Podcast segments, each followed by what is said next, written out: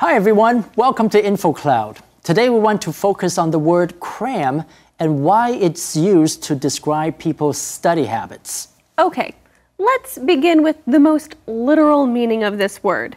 To cram means to fit a lot of things into a small space. Sometimes I cram too many things in my purse. It gets so full, I can't find anything in it. Great example. In college, we used to try to cram seven of us into a friend's car. It was so uncomfortable, not to mention unsafe. But cram doesn't just mean trying to squeeze a bunch of physical items into a small space. We can also use this word in more abstract ways. That's right. For example, a crammed schedule is a schedule that is packed full. You are trying to fit a lot of activities into a small amount of time. That's another type of cramming. And of course, that brings us to my favorite type of cramming cramming for a test.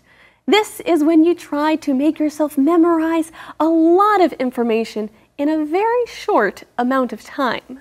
So, again, it has that idea of squeezing a lot of information into a small amount of space. But this time, the space is your brain.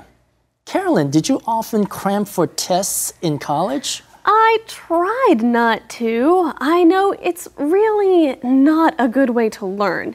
You may be able to stuff all that information in your head long enough to remember it for a test, but it doesn't really stick.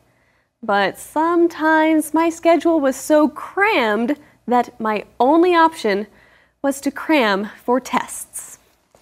一起来看 cram 这个字，cram 就是填塞、塞满。一件行李已经装满了，却还有一样东西没有放进去，你就只能 cram it into the suitcase，硬塞进行李箱。